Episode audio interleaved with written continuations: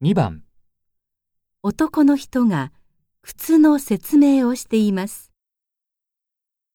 靴と言いますと、だいたいどれも先の方が丸くなっていて、特に女性の靴は先が細くなっています。最近は若い男性が先の尖った靴を履いていますが、もちろんこの靴は違います。足の指を締め付けないように、つま先の部分が広く作られています。ですから、裸足で歩くような感じで自然に歩くことができるのです。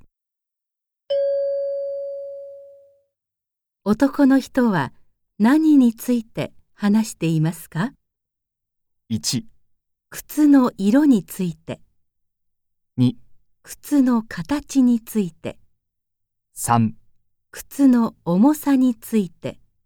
4、靴の値段について。